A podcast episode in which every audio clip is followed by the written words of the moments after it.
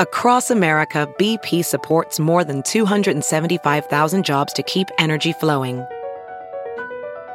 Jobs like updating turbines at one of our Indiana wind farms and producing more oil and gas with fewer operational emissions in the Gulf of Mexico.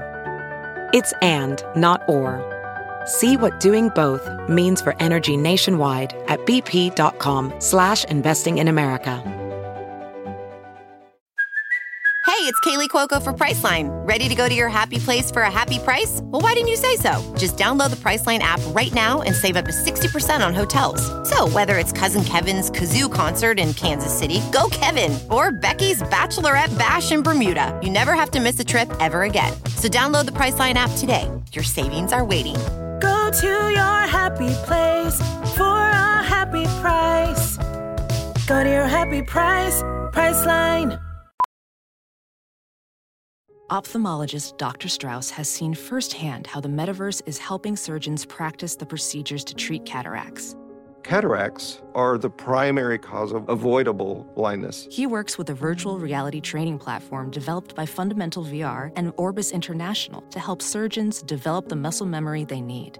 The result? More confident, capable surgeons. And even more importantly, Patients who can see. explore more stories like Dr. Strauss's at meta.com slash metaverse impact.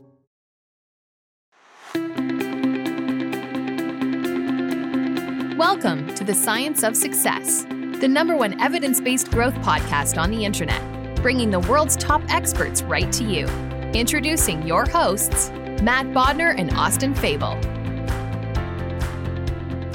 Welcome to the Science of Success, the number one evidence based growth podcast on the internet with over 5 million downloads and listeners in over 100 countries. My name is Austin Fabel, and welcome to the show. In this episode, we dive into a ton of topics with a returning guest, Kamal Ravikant. Kamal recently released his new updated and expanded version of his book, Love Yourself Like Your Life Depends on It, which is an incredible read. We dig into his new book, of course, but also how you can begin to really love yourself and what that means, how to control your mental chatter, breathing exercises he uses regularly, and much, much more. Now, are you a fan of the show and have you been loving the guests, the interviews, and all the other great content we've put together for you?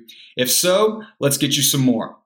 Go now to www.successpodcast.com and sign up for our email list today. You'll get tons of curated content, notifications about what's happening on the show, and even get our free course called How to Create Time for What Matters Most in Your Life.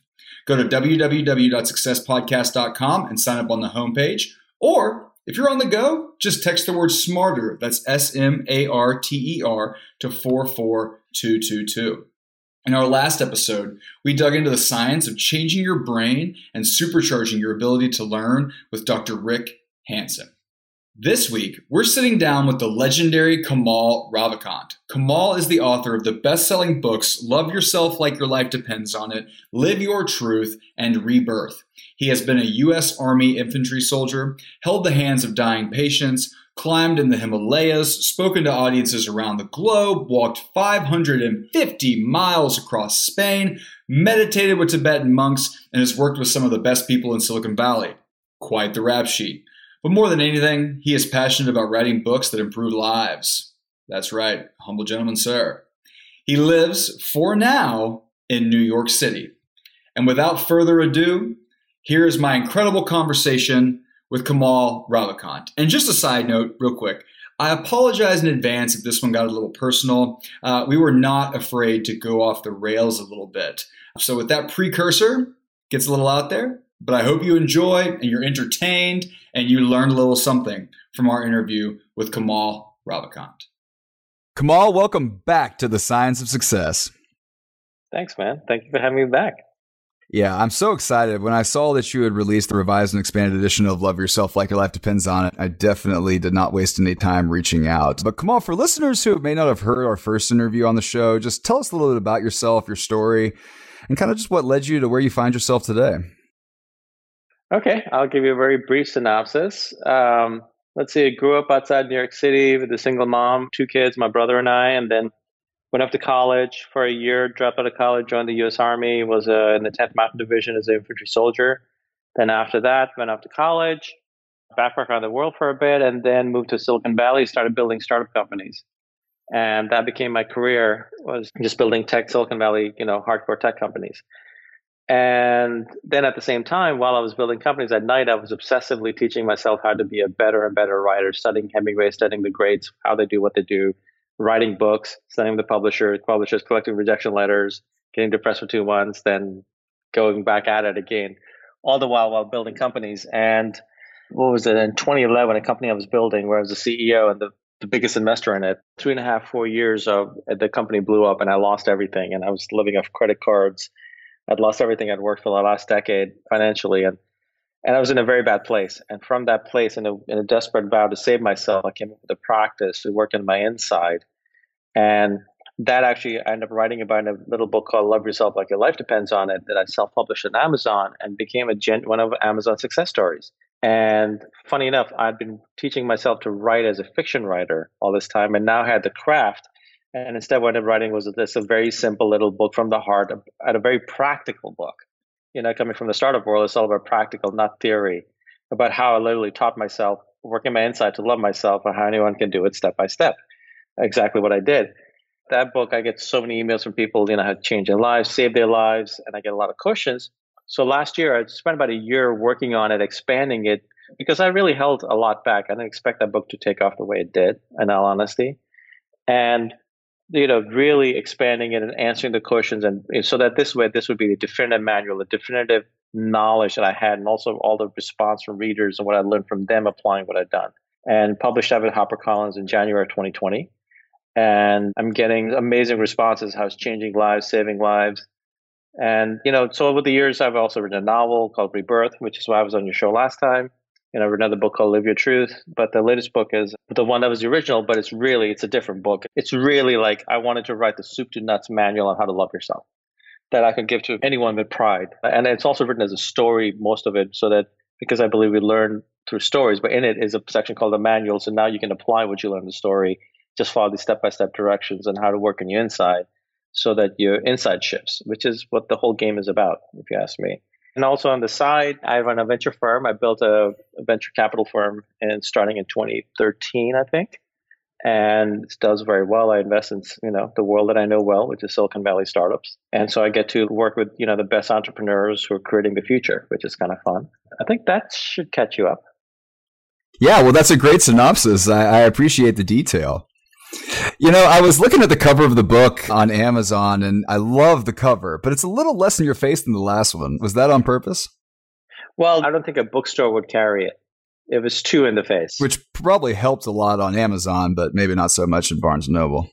Yeah, well, I didn't expect the book to take off. And so I was just very, very honest with the cover. It was a very visceral, honest cover that caught your attention. What I like about this cover is it also makes a statement. It's like, look, this is not a self-help book. You can the statement makes this is a guy, this is a man making a statement on a wall. Love yourself like your life depends on it. So you can tell, at least you get the sense that this isn't some airy fairy light candles and meditate and take bubble baths. kind of, you know, this is like written by a dude who's been in the military, who's built companies, who's been climbed mountains, who's done stuff, who actually never thought about these things end up having to do it to save himself when he was in a bad place and what he's learned and now you can see you can apply it to yourself. I basically told them they would design the cover look i have long hair but don't make this book look like it was written by a guy with a, with a ponytail. I don't have a ponytail. I'm not in the woods beating drums you know like i mean that's fun and everything but you know this is coming from a very practical person who lives life. And so they did capture that which i really appreciate yeah, and I love the practicality of the whole thing because I think there is a lot of yeah. I hate to use the word woo woo because I do love a little woo woo every now and again. But I remember speaking to somebody one time about their kind of view of meditation practice, and they had claimed to reach enlightenment, and we were like, "Well, what's enlightenment mean, and how can anyone achieve it?" And they were like, you could never hope to achieve enlightenment unless it blesses really? upon you. Yeah, it was more kind of like a they were chosen kind of thing, but I just love when things in self person's not a help. enlightened, by the way. Yeah, yeah. Well, not by any definition that I think I would have, but it was just funny because there was really kind of no steps. It was like, you know, what's it like to be enlightened? And he replied, What do you think it's like for a child to have ice cream for the first time? And I was like, I don't really remember having ice cream for the first time, so I really don't know. But it's nice to have, you know, something, especially like loving yourself, just rooted in such practicality. And, and I want to get there too. But before we do, I'm curious as to what the overall response has been like. I mean, obviously, the first version went hugely viral. Well, the timing too. I mean, you know, we find ourselves kind of maybe about to hit a second wave of a pandemic right now when we're recording this, and I imagine that it feels like the universe had to have like lined you up to hit this timing, you know, because the world kind of needs a message like this. I mean, even I admit of having peaks and valleys throughout the whole thing just when it comes to, you know, my own emotions. I just I feel like I think the world at large kind of needs something like this. So I'm curious has the response been different than last time, a little more like clued in to certain aspects of the message or just how's it been? No, it's been the same. In fact, it's been more because what I've noticed is there are no more questions. I used to get a lot of questions before because that was my point of writing the expanded version was like all the questions people had, they've been resolved. That's been one of the biggest things. But like I'm getting the same kind of emails, man, from like all the way from kids to people in the 70s. And then people saying like this book has literally saved my life to like I'm loving myself for the first time. My life is finally better for the first time. This, that. It's the same response, but without the questions was telling me I succeeded because I go into detail here, like literally walk you step by step by step, along with tell you stories along the way that reinforce it from my life, just purely my experience of how to do this. So it was a hell of a challenge I, I took on, but I figured if I was going to redo this book, and why I set out to redo it was because of all the questions. I knew that I owed it to readers that if I'm going to put this book out, I'm going to put out the real deal. And it took seven years of experience to do that. The response has been absolutely amazing. Like, yeah, because you do worry when you put a book out. You know, also like you know, people have read the original version say like, okay, yeah, yeah, yeah, this is way more helpful than the original one was. So that's nice to hear because that's what I set out to do. Yeah, that's incredible. And let's just jump right into. But well, before we do, actually, I've kind of I was thinking when you were going through the synopsis of your life. Are you familiar with the hero's journey? Of course, man. Every writer is Joseph Campbell. Yeah, I love Joseph Campbell. I was first exposed to him in college, and it was a bit of a open-minded period of my life when it just came to like all of the beliefs that I held, and it, it really kind of hit me at a unique time. And I, I'm just curious: has the hero's journey played into your life and kind of what you've chosen to focus on? I mean, obviously through the company collapsing, but way beyond that, I feel like you almost have to have started and come through a hero's journey to love yourself. And it doesn't have to be a year long saga. It can be any sort of trial. But do you agree with that? Do you think that's kind of a component to the whole thing or is it kind of separate? You know, honestly, this is something I've learned by talking to readers and then also not applying and reapplying this to my life. One doesn't need to be anywhere. You know, we think we have to like hit bottom to want to rise, to really rise. No, commitments are made in the moment. You know, commitment's a commitment. It's a matter of follow through. Unfortunately, often we have to hit bottom to make a commitment, never again, or I'm going to rise.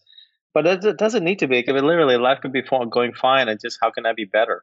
I mean, your podcast is a testament to that. You know, one doesn't have to be at ground zero to have to really go have success. You could be at a certain level of success, then go to the next level, then the next level, next level. You know, there's a never-ending spiral here. Same thing here. I hit it by hitting bottom, but no one else has to. The book helps people whether they're bottom or they're rising.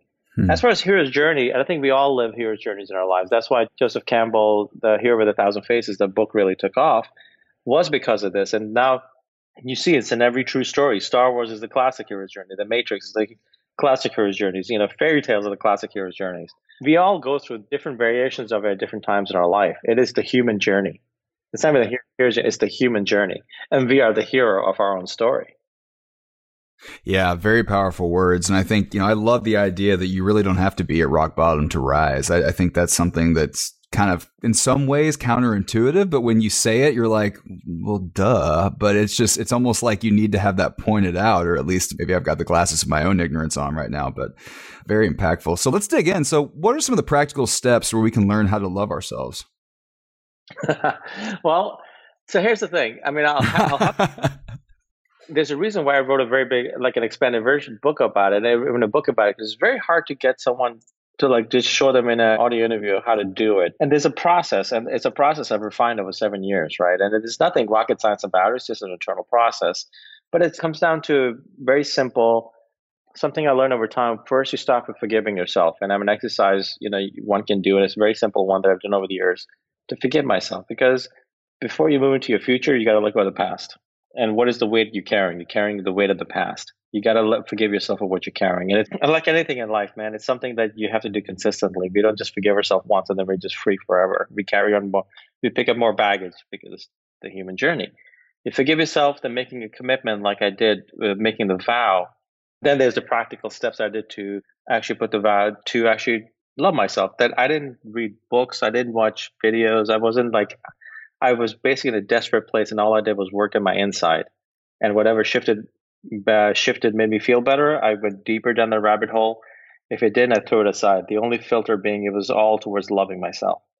And so then it's all these things that I've done over time, and I walk, you know, walk you through it on how to do them, and they all build upon each other. There's certain that I think core foundational, and then there's all these other ones that I, you know, I talk about how oh, look, you can do these, and these are these are almost like maintenance. Like there's one very simple one that I think encapsulates in many ways what the whole thing's about, and I call it ten breaths, and it's something that I do all the time. Right, this is all from my own experience testing it on myself, which is you know, throughout the day, I will pause and I would take 10 deep breaths, but they have to be deep and slow and purposeful. Like I'm literally taking a break from everything else, right? But I'm going to be breathing throughout the day. Might as well give myself this time of 10 breaths. And with the in breath, I feel love for myself coming in. I feel light from above coming in. I feel love. I feel myself covered in light and love. And with the out breath, I let go of whatever comes up inside, whatever it comes up. It could be gunk, it could be this or that, whatever negative thing, positive thing. I just let go. Breathe in love and light, let go. 10 times. That's it. What you'll find is that after doing a certain amount of time, you find that what naturally comes out is a feeling of gratitude. Is a feeling you can't help it. So it becomes like a cycle of breathing in love, breathing out gratitude. You carry this with you, and it's a great way to just pause and reset, pause and reset, pause and reset. And what you're also doing is you're just building mental grooves. You know, it's, it's neuroscience. Like neurons that fire together wire together. And you, if you're doing it with emotion and feeling, it's going to be faster. And eventually, these grooves run on their own. Most of our habits and beliefs and patterns and thoughts are actually old grooves that just keep on running. Most of our mental chatter is just an old groove, you know, that we think we're thinking, but no, we're just kind of remembering thoughts and we're just old grooves running themselves.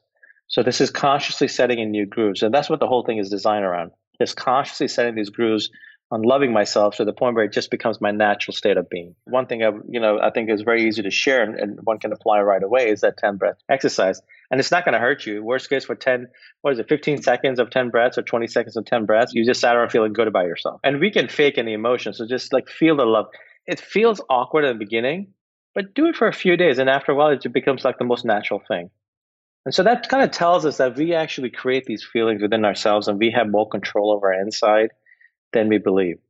And that we don't have to wait for the, external environment to make us feel something. We can do that internally. And when we do that, another thing I've learned is that just life gets better. Without us, the life just starts to kind of mold itself to whatever is the experience inside. That's just something I've observed again and again in my life. I don't have the exact knowledge why it's the way. So I just look at it as that's the nature of reality. Yeah, I think it's so true. I feel like one of the things that people don't pay attention enough to is is kind of their internal state and like you said some of these grooves and some of this mental chatter they might be having I always likened it to people always say, I don't want to get too far in my head. And then when I first started trying to go kind of down this road and, and I started to feel the changes in my internal state, you start to realize, well, your mind's just kind of like a room, right? If you don't like spending time in that room, well, move the furniture around, paint that thing, like change it a little bit and make it somewhere you like to be. Where when you say, well, you know, I'm getting in my head, that's, that's kind of a good thing, not a bad thing. I completely agree. And that's one of the things I like about your podcast is that you focus on practical stuff, right? Actionable stuff. And that's one of the things I'm a big believer in. It's like, don't tell me to love myself. That's just pandering, right? Mm. Tell me exactly how to do it. Tell me mm-hmm. step by step how to do it so I can do it. Don't tell me to like get in shape. Tell me step by step how to do it. Tell me exactly what to eat, what not to eat. Give me the map. Because ultimately, we all know how we should be feeling, how we should be eating, or whatever. But it's one thing knowing hypothetically, it's another thing to know practically and then applying that practically, then it becomes our experience. And when it becomes our experience is when it becomes powerful. Yeah, I totally agree. I just real quick, if you don't mind, I'll share with you a personal experience of this. But I sure. remember when I first started trying to make some of these changes, and it was actually around the time I'd read Love Yourself Like Your Life Depends on It. And I was really, for the first time, getting into like meditation and really changing my internal state and trying to tell myself that, that I loved myself and that I was trying to just take better care of my insides.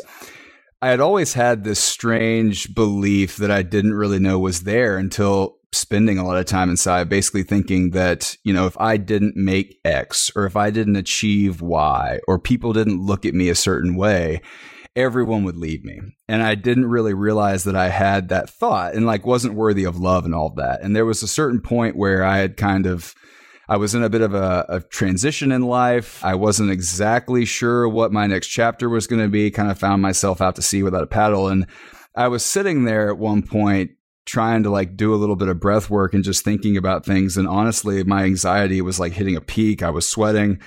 I started to dig and really lean into those emotions. And I don't know what happened in the universe. I don't know what hit me, but I had this realization that as long as I liked me and as long as I like loved myself, that was really enough. And everyone else, my external accomplishments should not be what dictates how much I love myself or what I expect others to love me. And if they leave me because of XYZ and there's a certain external status, then they didn't love me in the first place.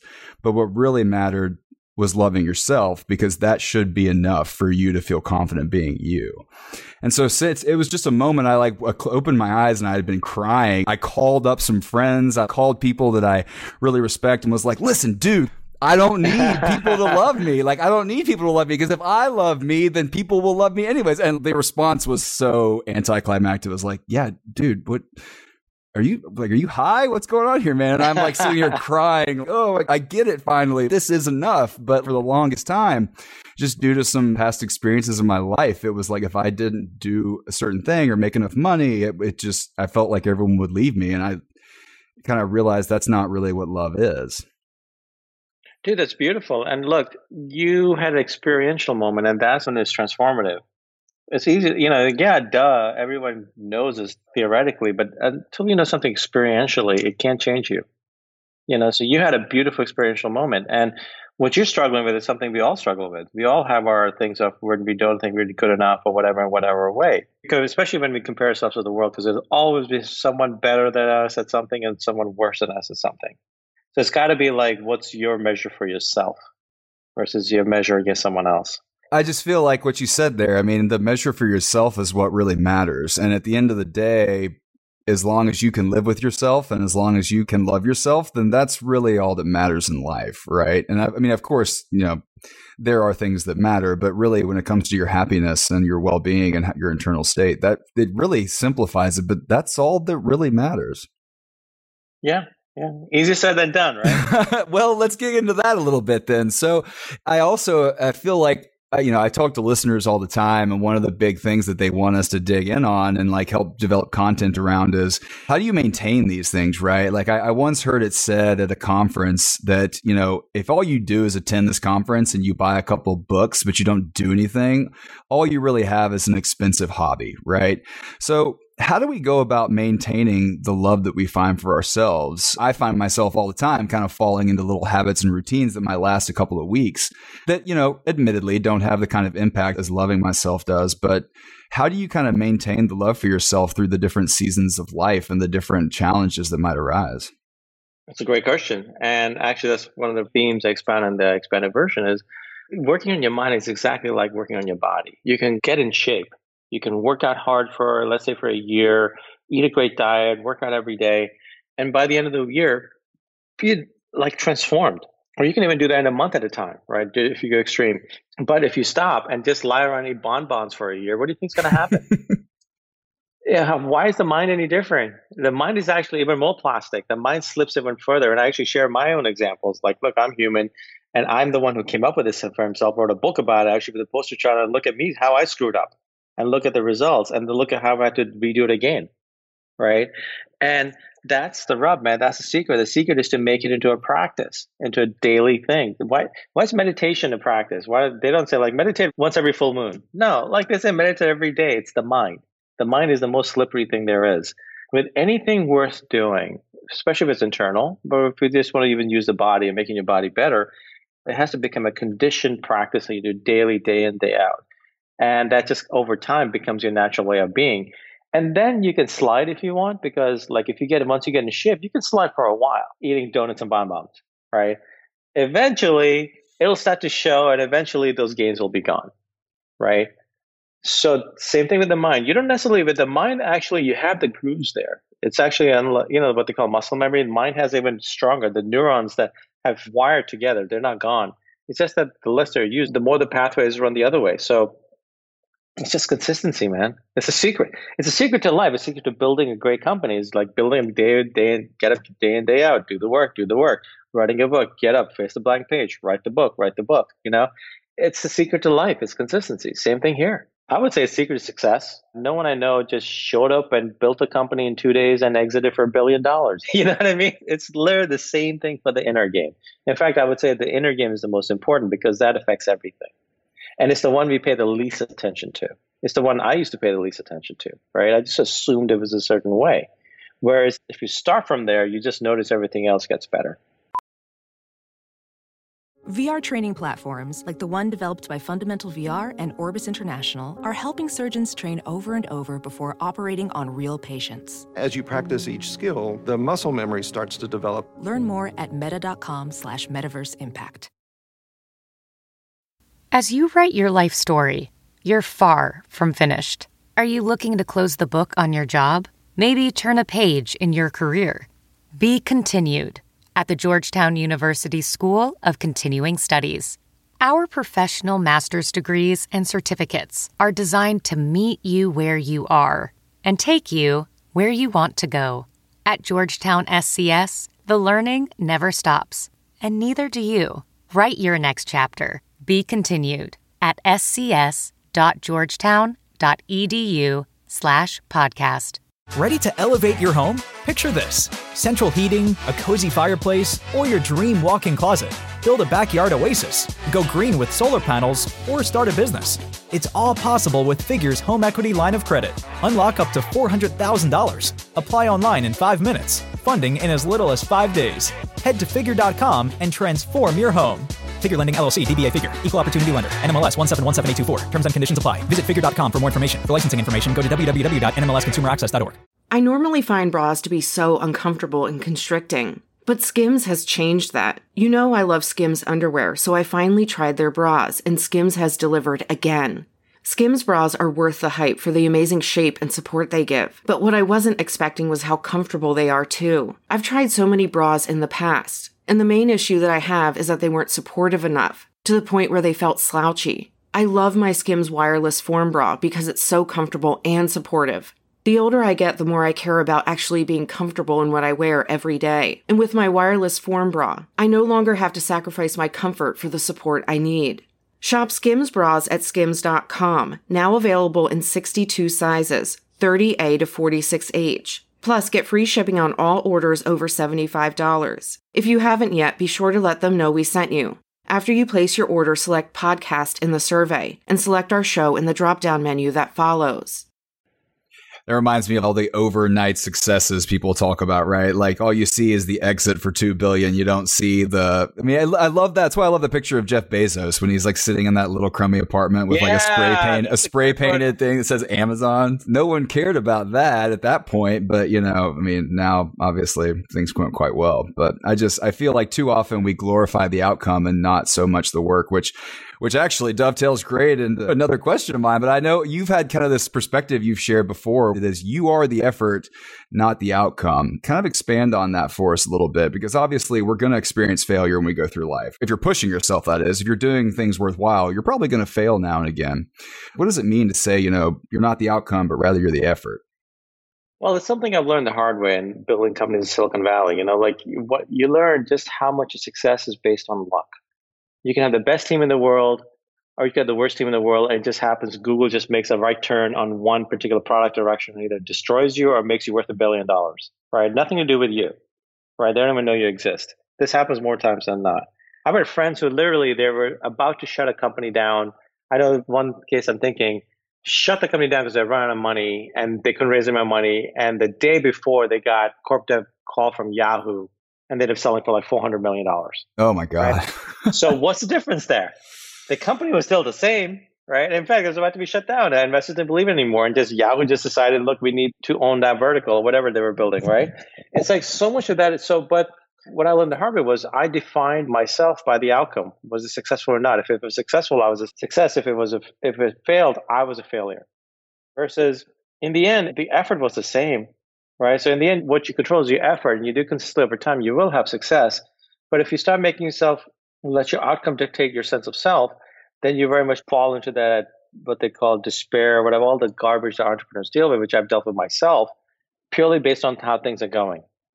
You shouldn't base it on how things are going. You should base it on what you're doing. Are you stepping up to the table? Because that's all you can do in the end, right? And you can create that luck, but there's so many, again, the startup world, especially because everything happens so fast. The startup world is one of the rare things in the world where you can build a zero to billion dollar company a year and exit.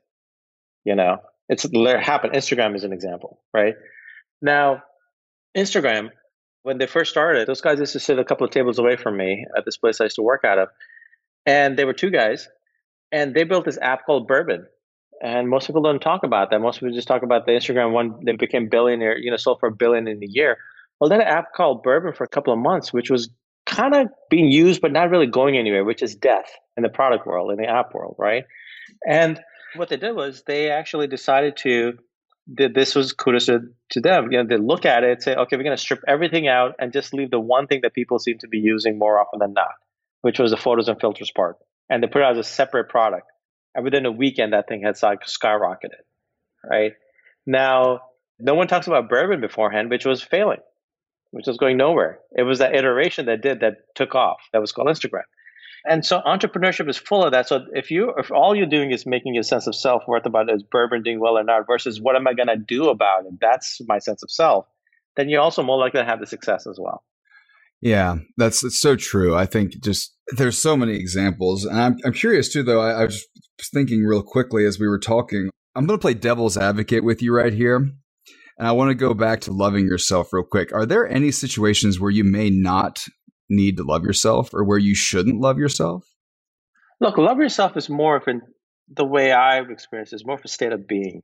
And it's not like I'm sitting around taking bubble, like we said, sitting around taking bubble baths, and that's that's self care. So like defining love is more of a, a way of being where you're creating and generating an internal state that makes you feel love within, and that's purely generated by you, not by uh, the outside world.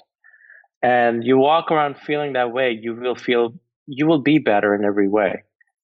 Even if you're being an ass, what I found is loving yourself makes you a better person. It doesn't make you an ass. In fact, it'll pull you out of being an ass. If you generally walk on feeling good and loving yourself, you're less likely to be an ass to others.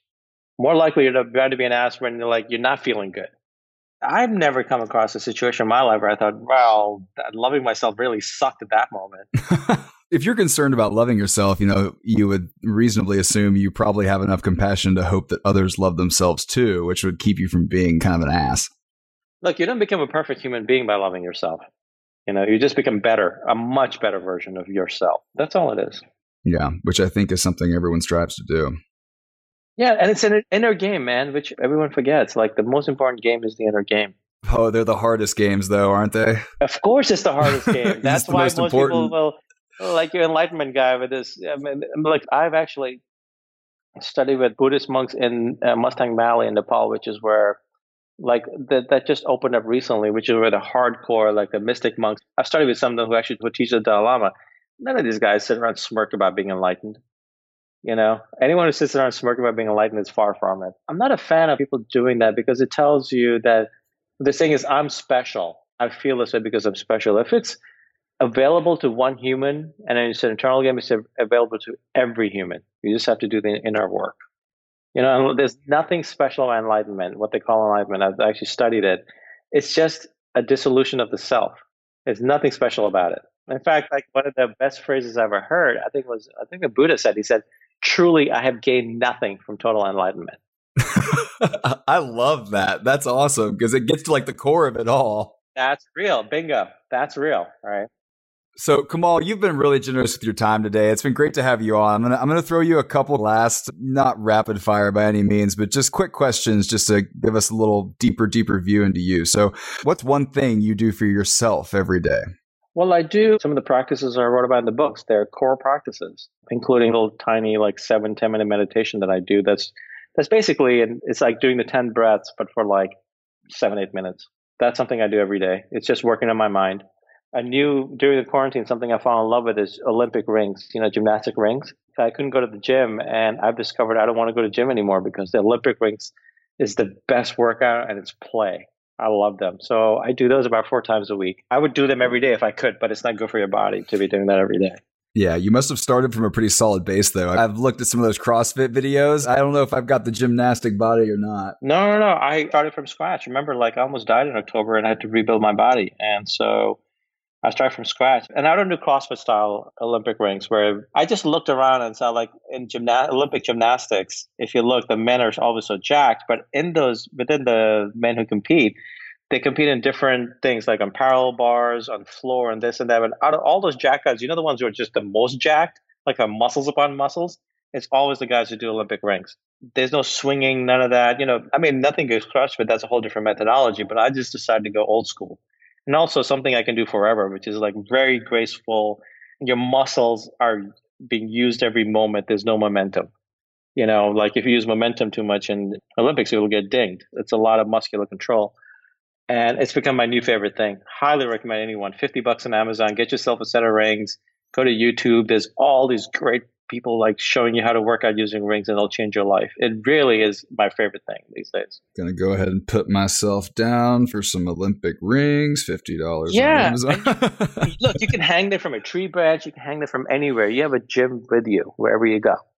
I definitely have a little bit of a garage set up right now. I, have had some random weights here and there, but I, I got to tell you, I'm probably not going to go back to the gym. I've already canceled the subscription. I, I, feel like I get a lot more sweating it out in the garage in 105 degrees than I ever did, you know, in the gym with a thousand people walking around.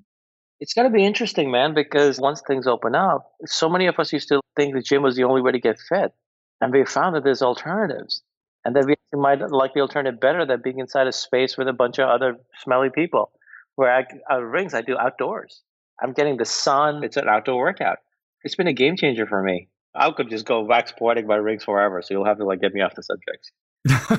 All right, fair enough. I'm going to take this back to the first thing you talked about in the conversation. So you mentioned when you were trying to become a writer originally, you just immersed yourself in the greats. When you did that, or you tried to learn from the greats, was it total immersion? Did you have kind of a way you went about reading some of these classics and then trying to apply them to what you might write in the future? Or did you just consume, consume, consume? What was kind of the framework you used to try to maximize the benefit of reading all of these just literature, all this literature and all these classics? I consumed, but then I deconstructed. You have to some point see how do they make the magic happen? I didn't want to read books about the deconstruction. I wanted to figure out myself because as you learn it yourself, you internalize it. You know, rather than someone just telling you. At least that's been my process. So I would just read and start to see like how do they do sentence structures and so forth. Like yesterday, I'll give you an example. It's not just me.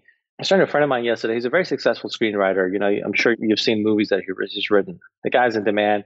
He makes seven figures per screenplay. It's legit. And I called him up yesterday because I've been reading screenplays. I was like, dude, you know, I know how I taught myself to write fiction and nonfiction. How did you learn to write scripts? What was your journey to get to point? And you know what he said? He said, I just read the scripts of every movie I loved again and again, and then I wrote a lot of shitty scripts. That's the process. I wrote a lot of shitty drafts. I corrected collected a lot of rejection letters, and you get better by absorbing yourself in the ones you love, deconstructing in your own way, and then just doing your own writing, and then getting better and better and better. I figured there had to be some sort of method behind the process for sure. And it reminds me of Tim Ferriss too. Like, how do you write a book? You just write two shitty pages a day. I mean, look, and all first drafts, having Hemingway said, are excrement. It should free you to realize that what you're going to write is going to be garbage. And then your job is to actually hammer and chisel and find the nuggets in that garbage. That's what separates real writers from amateurs. So, forgive me if I'm getting a little too deep, but who do you most look up to in your life and why? I don't know about the look up to. I don't really look up to people. I respect people, I appreciate people, but look up as in what sense? I guess respect is kind of what I'm looking for. I'm thinking of, for an example, you know, obviously people look up oftentimes to family members, but I've had a number of mentors and not even the ones that you would think of that have made an impact on my life that I really respect and kind of look up to. So it doesn't necessarily have to be someone that's in your life currently, but just maybe someone that's had an impact or has done something that you really, really respect that you might know personally. That I know that person personally.